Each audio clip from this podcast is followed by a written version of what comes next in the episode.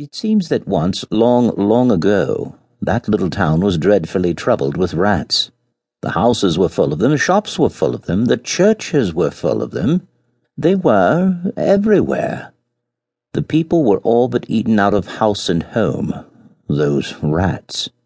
They fought the dogs and killed the cats and bit the babies in the cradles, and ate the cheeses out of the vats and licked the soup from the cook's own ladles split open the kegs of salted sprat, made nests inside men's Sunday hats, and even spoiled the women's chats by drowning their speaking with shrieking and squeaking in fifty different shops and flats. At last it got so bad that the people couldn't stand it any longer. So they all came together and went to the town hall, and they said to the mayor, You know what a mayor is? See here, what do we pay you your salary for? What are you good for?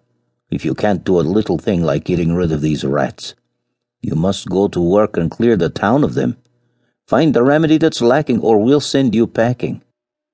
Well, the poor mayor was in a terrible way. What to do he didn't know. He sat with his head in his hands, and thought and thought and thought. Suddenly there came a little rat-tat at the door. Oh, how the mayor jumped!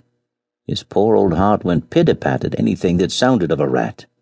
But it was only the scraping of shoes on the mat. So the mayor sat up and said, Come in. And in came the strangest figure. It was a man very tall and very thin, with a sharp chin and a mouth where the smiles went out and in, and two blue eyes each like a pin, and he was dressed half in red and half in yellow. He really was the strangest fellow.